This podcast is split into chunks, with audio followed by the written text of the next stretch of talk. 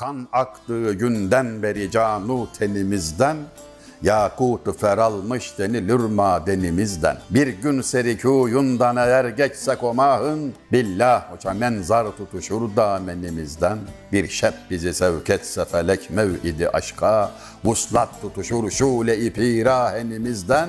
Erbabı temaşaya sehergahı baharan, bir levha-i hunin görünür şivenimizden. Biz bülbülü muhrik demiş ekbayı firakız. Ateş kesilir geçsa sabah gülşenimizden.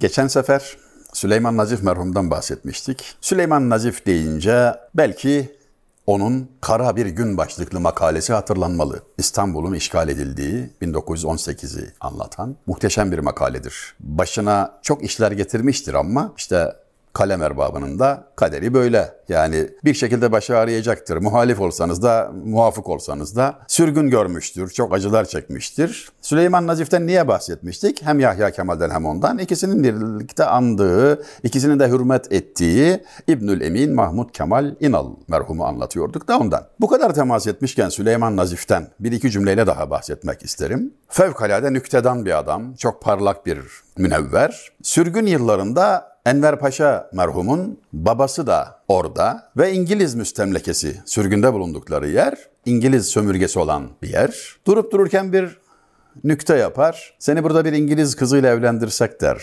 amcaya. Amca da sinirlenir. Yani o yaşta 70'e merdiven dayamış adam. Evlilik hem de bir İngiliz kızı. Bu zevzeklik nereden çıktı kabilinden? Hep hayli celallenir. Cevabı çok enteresandır Süleyman Nazif merhumun. Osmanlı mülkünde bir oğlun olduğu imparatorluğu kaybettik muhterem. Belki bu sayede hasmımızı mağlup ederiz. Her vesileyle hem bıçak gibi hakikatleri gayet net bir şekilde ortaya koymak hem de bunu mizah üslubuyla yapabilmek sanırım bugünlerde hasretini çektiğimiz bir husustur. Bir şiirini merhum Süleyman Nazif'in bir şiirini bir şairi müteşair Öyle derler uydurma şair, şair geçinenlere müteşair derler. Çalıyor affedersiniz. Yani doğru da çalıyor. Altına kendi imzasını dağıtıyor ve bir dergide yayınlatıyor. Süleyman Nazif tabii haberdar ve karşısındaki dergide köşesi var. Herkesin bakışı Süleyman Nazif'e çevriliyor. Şimdi mahveder bu adamı, perişan eder. Öyle bir cevap verir ki sokağa çıkamaz filan gibilerden. Ama haftalar geçiyor, derginin basın vakti geliyor. Süleyman Nazif'ten çıt çıkmıyor. Dergi basılıyor, cevap yok. Hayret ediyor bir dostu. Ya üstad göz göre göre şiirini çaldı adam. İnsan bir cevap vermez mi? Adama haddini bildirmez mi? Deyince yok yok ben ona cevap vermeyeceğim. Bilakis hayır dua etmekteyim diyor. Neden diye soruyor. Hakikaten bir de hayır dua etmek beklenecek bir şey değil yani. Diyor ki aklına gele gele bu gelmiş bir şiirimi çalmış da altına kendi imzasını atmış. O şiirin bana ait olduğunu ehli olan zaten bilir. Fakat Allah saklasın kendisi bir şiir yazıp da benim adım altına yazaydı işte o zaman rezil olmuştuk. Bu, bunu hatırlayamadığı için ben ona hayır dua ediyorum diyor. Yani muhatap bile almam gibi böyle sert sözler kullanmıyor ama hakikaten dedim ya hayatımızdan çıkardık nüktesiz kaldık nüktesiz. Soğuk nevale Amerikan esprilerine gülmeye filan başladık artık. Bu şuna benziyor sanki. Torunuma bir incir versem, kuru incir, kuru üzüm, ne bileyim gün kurusu kayısı sever misiniz? Hepsi çok güzel lezzetler. Ne der torunum biliyor musun? Ne diyor tecrübeyle sabit? Ağzına alıyor hatır için belki. Belki bir 10 saniye falan gezdiriyor ağzında ama sonra iğrenç deyip çıkarıyor. Dikkat buyurun. Bu kadar güzel lezzetlere, kuru üzüm, incir gibi lezzetlere iğrenç diyor. Bu ne demek şimdi? Gerçek lezzetleri unuttuğu için ona buna lezzet diye bakıyor. Sahte lezzetlere alışmış dili damağı. Peki bunu niye söylüyorum? İşte biz de kendi kültür değerlerimizden uzaklaştıkça olur olmaz esprilere gülmeye başladık. Şiiri tanırken güçlük çekiyoruz. Uzun uzun izaha ihtiyaç oluyor. Hatta bazen izah da yeterli olmayabiliyor. Gerçek lezzeti unutan sahte lezzetle avunuyor. Neşeyi kaybeden eğlenceye rağm oluyor. Süleyman Nazif'ten daha geniş, etraflıca uzun uzun bahsetmeyi başka bir vakte bırakacağım ama bir kıtasını okumasan da olmaz. Sonra Yahya Kemal'den söz verdiğim üzere bir şiir okuyacağım. Olma mağruru zindegi ki ecel, şeyhede şabada mülakidir, birleşir kabirde ezelle ebed, ne hazin mev'idi telakidir. Bu telaki kelimesinin altını çizelim. Bir tarafta tutalım. Telakiye dair uzun bir eser okuyacağım Şimdi değil belki ama yani Yahya Kemal'in Telaki adı bu olan bir şiiri var. Bu kelimeyi tanımayız belki telaki bunu kullanmadık ama mülakiyi az çok mülakattan belki hatırlarız. Mülakat karşı karşıya gelip konuşma değil mi? Sözlü e, mülakata gireceğim der çocuk. Öyle bir şey yani. Güzel bir kavram üzerinde durulsa iyi olacak. Okuduğum şiirde Süleyman Nazif şöyle diyor. Gençliğiyle sakın mağrur olma. Ecel gence de yaşlıya da uğrar. Kabirde ezelle ebed bir araya gelir. Birleşir kabirde ezelle ebed. Ne hazin mev'idi telakidir. Ne hüzün verici bir buluşmadır diyor. Yani gencim diye ölüm söz konusu değil zannetme. Çünkü herkes ölecek yaştadır. Dediğim gibi Süleyman Nazif merhumdan etraflıca bahsetmeyi İleriki bir tarihe biz avukat olarak şöyle derdik, atiye terk edelim. Yani bunu daha sonra ele alalım. Söz vermiş olduğum gibi Yahya Kemal'i şiiri. Nedir bu şiir? Size okumayı murad ettiğim şiir nedir? 11. Osmanlı Sultanı 2. Selim merhum Edirne'de Selimiye Camii'ni yaptırdı malum. Yani Osmanlı'nın en muhteşem, en parlak, sanat değeri en yüksek eseri İstanbul'da değil Edirne'de. Sinan merhum Şehzade başını çıraklığımda, Süleymaniye'yi kalfalığımda, Selimiye'yi ustalığımda yaptım der. 90 yaş civarındaydı onu yaptırırken Sinan merhum. Sultan II. Selim'in eseri ve Yahya Kemal onun bu eseriyle yine aynı sultanın bir beytini karşı karşıya koyar ve denk tutar. Dar dünyada iki beyti var diyor II. Selim'in.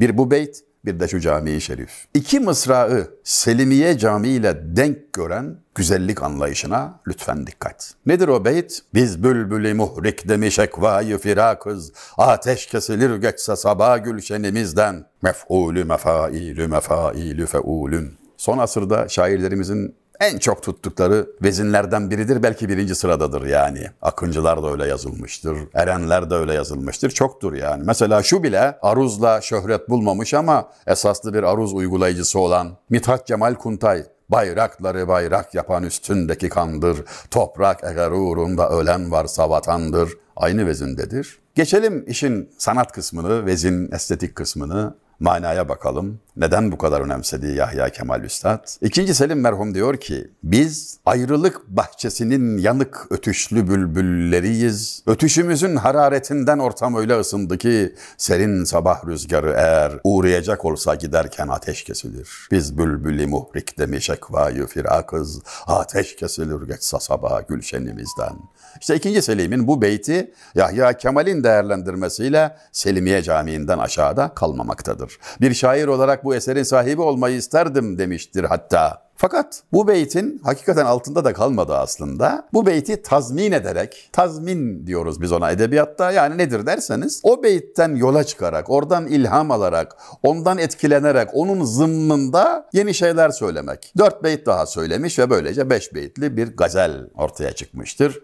Şimdi size beş beyt okuyacağım. İlk dördü Yahya Kemal Beyatlı'nın, son beyt ise 2. Selim Selimi mahlaslı 2. Selim Üstad'ın. Kan aktığı günden beri canu tenimizden, Yakut feralmış denilir madenimizden. Bir gün serikuyundan eğer geçsek o mahın, Billah hoca menzar tutuşur damenimizden. Bir şep bizi sevk etse felek mev'idi aşka, Vuslat tutuşur şule-i pirahenimizden. Erbab-ı temaşaya sehergahı baharan, bir levha-i hunin görünür şivenimizden. Biz bülbülü muhrik demiş ekvayı firakız. Ateş kesilir geçsa sabah gülşenimizden. Şöyle vurmamın sebebi şu.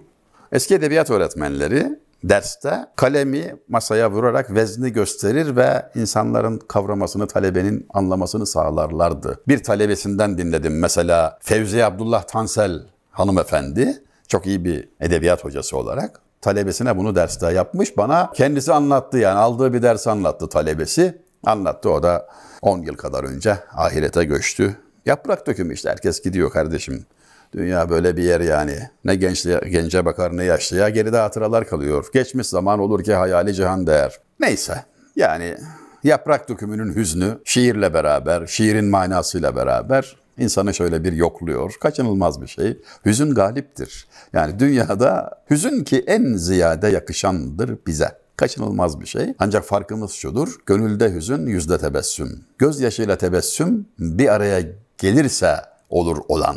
Yani batıdan temel bir farkımızdır. Batı medeniyetinden, telakkisinden, anlayışından temel bir farkımızdır bu. Biz içi ağlarken yüzü gülen, gece ağlayıp gündüz gülen, gözlerinde yaş olmasına rağmen yüzünde tebessüm eksik olmayanlar olmalıyız. Bize tavsiye böyle yapıldı. Güzel insan böyle anlatıldı. Efendimiz Aleyhisselatü Vesselam hüzün galip dediğim efendim ekseriya hüzünlüydü. Okuduğum şiirden ne anladığımı kısaca arza çalışayım. Şöyle söylüyor. Kan aktığı günden beri canu tenimizden, Yakutu feralmış denilir madenimizden. Yahya Kemal Üstad daha ilk beytte hakikaten ustalığını gösteriyor. Tenimizden kan aktı, bedenimizden kan aktı demeyi herkes anlar ama candan kan akmasını, canın da kanamasını, kan aktığı günden beri canu tenimizden, yakut feralmış denilir madenimizden.